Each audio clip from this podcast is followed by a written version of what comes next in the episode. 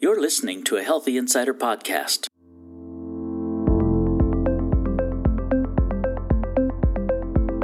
With Heather Granato, Vice President, Content, Health and Nutrition.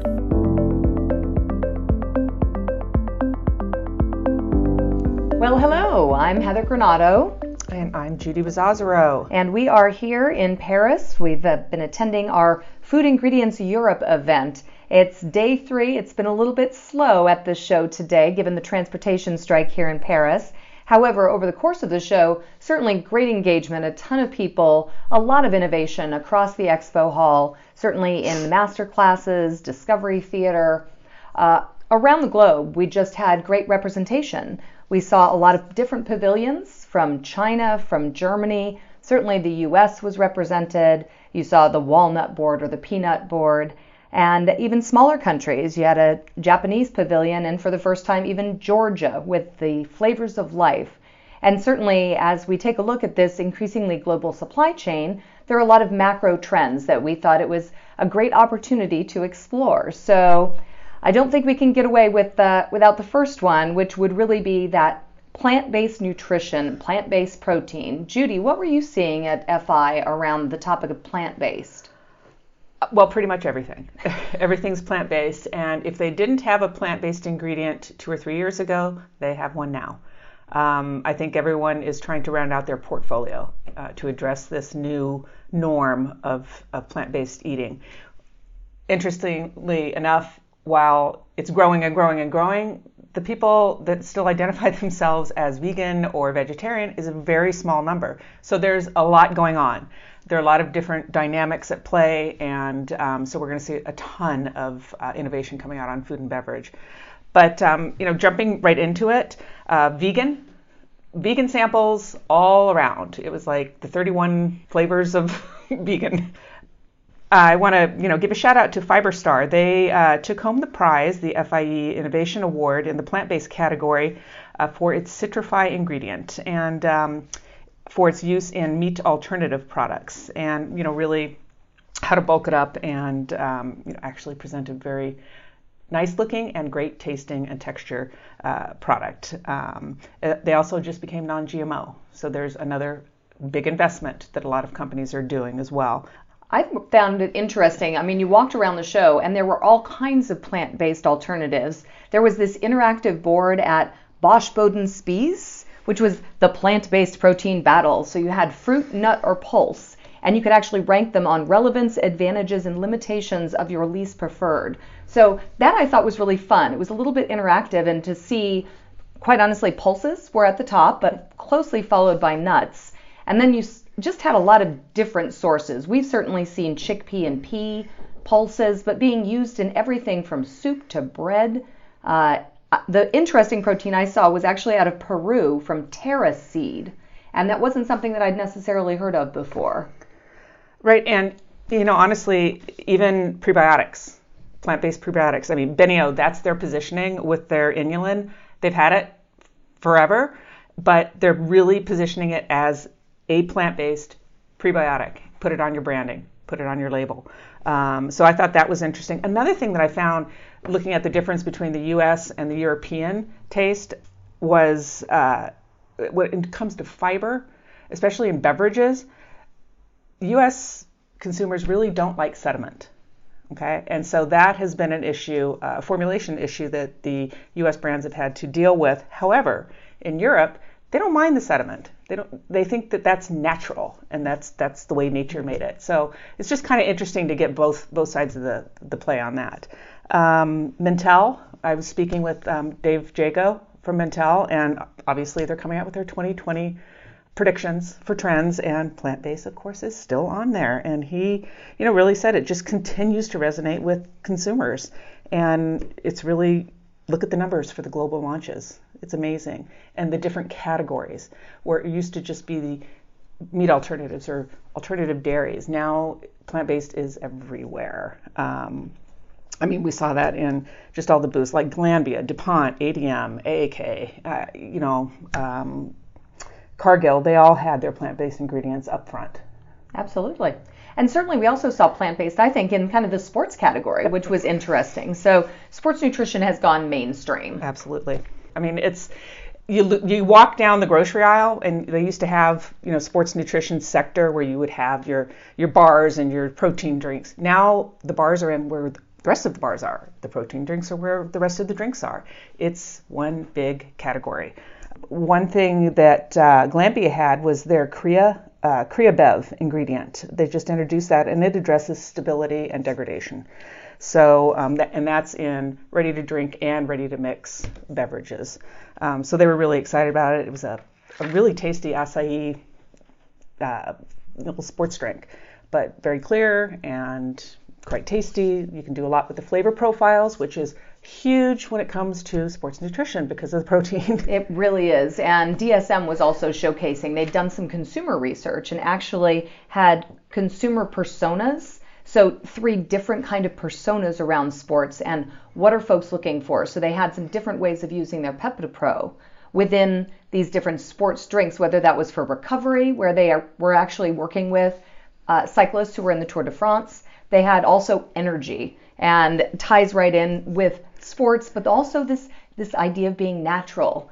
Um, how do you get enhanced nutrition really to augment your performance? Mm-hmm.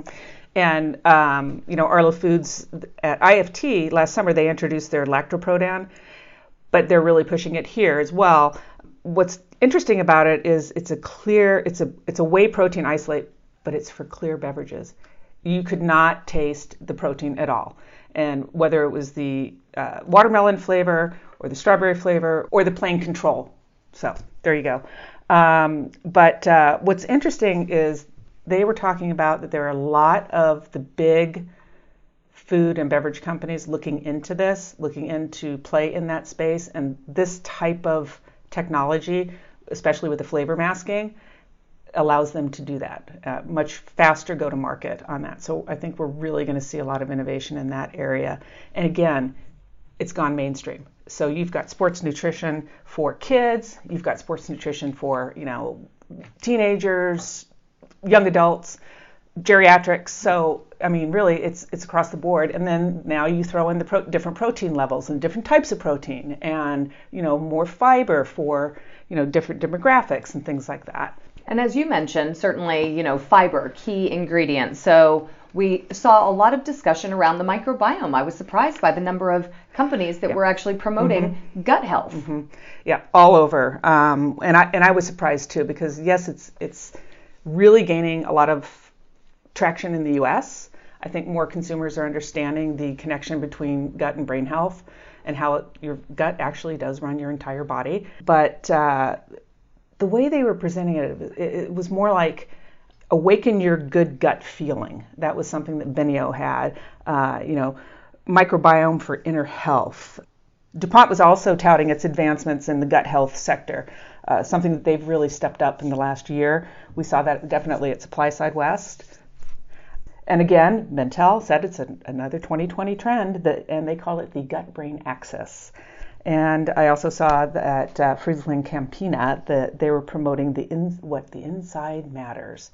So really, there's a lot of uh, discussion and a lot of definite innovation coming out, and it's going to be interesting to see all the different categories and applications that that you know that that trend brings. So you know, biscuits, chips, you I, name it. I think consumers want the same products they've always had, but they're mm-hmm. expecting them with, you know, more beneficial ingredients. I want more out of my product than I'm already getting. So that was something I talked about with Tora a bit uh, with their new fiber ingredient, this just fruit fiber. It's designed to really meet the fiber gap. So interesting stuff around the gut health. And you had also mentioned kind of seeing more on the infant and toddler front, which I hadn't seen a lot in uh, some of our previous shows. Uh, definitely. I, I, I, was actually surprised. Um, I'm happy because this is a, a, topic that we'll be discussing in our uh, new Food and Beverage Insider brand that's uh, launching in February.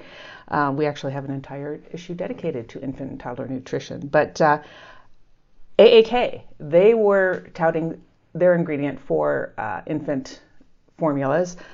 Uh, Bunge actually won the FI Europe Innovation Award in the functional category for its Betapol Plus. It's a next gen OPO for infant milk formula, and it really it mimics the fat structure of the mother's milk. And it, it actually surprised me that they they had that ingredient because when you think about it, you think about you know healthy fats and all this, but with the bakery applications, the confectionery applications, uh, things like that. So um, this ingredient, you know, they said reduces constipation and improves energy intake. Uh, gut health was called out on it.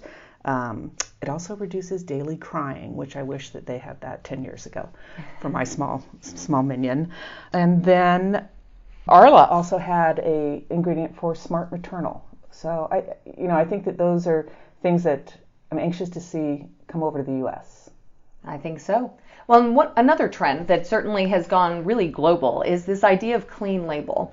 So while we've seen this plant-based, this interest in alternative proteins, uh, a lot of interest in uh, meat alternatives, I think what you're also going to see is over the next year, those meat alternatives are going to be hit by this clean label expectation. Uh, consumers are demanding that they have a clean label, that they have the opportunity to understand what's in their product. Definitely, uh, clean label obviously has gone mainstream. It's expected, just like you said. Um, everyone had that up in front. Uh, you know, Cargill, ADM, DSM, you name them, they had it. So it also leads into, in addition to the clean label ingredient, it's kind of like clean label 2.0 or clean label 3.0 we're getting to. There's that that issue of trust and transparency. So it's not just the fact that it's a clean label is it really? Consumers want to know. So you have a lot of there were a lot of companies really talking about trust and transparency and and really supply chain um, following the supply chain from you know farm to fork. I saw that as well. I was talking with uh, the healthy marketing team. And their big trend for next year is actually storytelling. I think this leads really nicely into this ability to tell the story of your supply chain, mm-hmm. which ties directly back into sustainability, which we saw all over the show trust, transparency, sustainability. Um, even from, you know, there was a company that was promoting their onion farming, and it was sustainability as not only words just seeing it called out across the show, you know, you've got Fair, Fair for Life, you've got a lot of different kind of certifications. Um, even companies that are producing palm oil are talking about producing more with less. Mm-hmm. And it was actually interesting to see companies, for instance, here's a great example GNT, known worldwide for their colors. And one of their biggest things was on the floor, they actually had uh, it, you were walking across like a field of where the beets were grown, and they were telling the story on video. They weren't the only ones. I mean, there people were telling their sustainability and farming uh, and origins story all over, much more than I've seen in years past. I'd agree. I talked with Palsgaard, which won the FI Innovation Award around sustainability. Uh, they were one of two finalists, along with ADM. But what I loved about their story was they actually made this determination to go carbon neutral uh, and set a deadline of 2020. They reached that two years early to be CO2 neutral globally across their factories in the Netherlands, Malaysia, China, and Brazil. They have invested in this. They really made it a priority across their company, which mm-hmm. is actually owned by a foundation. Mm-hmm. So they're telling this story and they're really committing to it. And I'm seeing a lot more of that commitment and putting it out and, and making yourself accountable. Mm-hmm. That's interesting because obviously we saw a lot of a lot of samples, a lot of samples. Paper straws were everywhere this year. What was interesting was at GNT they had these great mocktails or regular cocktails. I had a regular cosmopolitan and served in a clear plastic bag with I mean beautiful color obviously, clear plastic bag and a paper straw, but the plastic bag was biodegradable. Wow. It was completely sustainable. And that's what kind of gets me is you have a company that's known for one thing and yet they're really they're focusing more on the sustainability the supply chain following the farmers helping the farmers you saw that a lot with the, obviously the cocoa and the chocolate companies confectionery that's where it really all began as as it needed to but you're seeing that across every kind of ingredient, I think. And, I, and, that makes me happy to be in this industry. It does. It makes a big difference. Nexira actually launched uh, Inavea, which is this organic and sustainable brand that's committed to preserving natural resources. And they've had gum acacia, uh, and that's their first ingredient in this line, pure acacia. But they're actually committing to two of the Sustainable Development Goals for the United Nations Life on Land and Partnership for the Goals. So, aiming for a carbon neutral footprint for this brand and making sure that they're delivering a great ingredient they've done a ton in the past already around things like preventing deforestation and supporting economic and social development, but taking that to the next level. Mm-hmm. And I think it's great for our industry to right. demand that that's we are doing more. And and next year it just stuck out to me when I walked by their booth.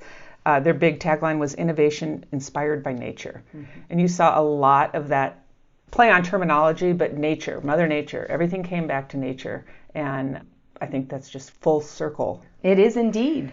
Any uh, final takeaways? Final takeaways. Let's see. I just think that I, am super excited to see what the next year holds for innovation. During my discussions with uh, you know so many people on the show floor, what I found interesting was that the U.S. and the European trends now are kind of on the same level. It used to be the U.S. was leading and Europe would follow. Now there there were everyone's pretty much kind of it's one big global, you know, more food for more people, more health for more people.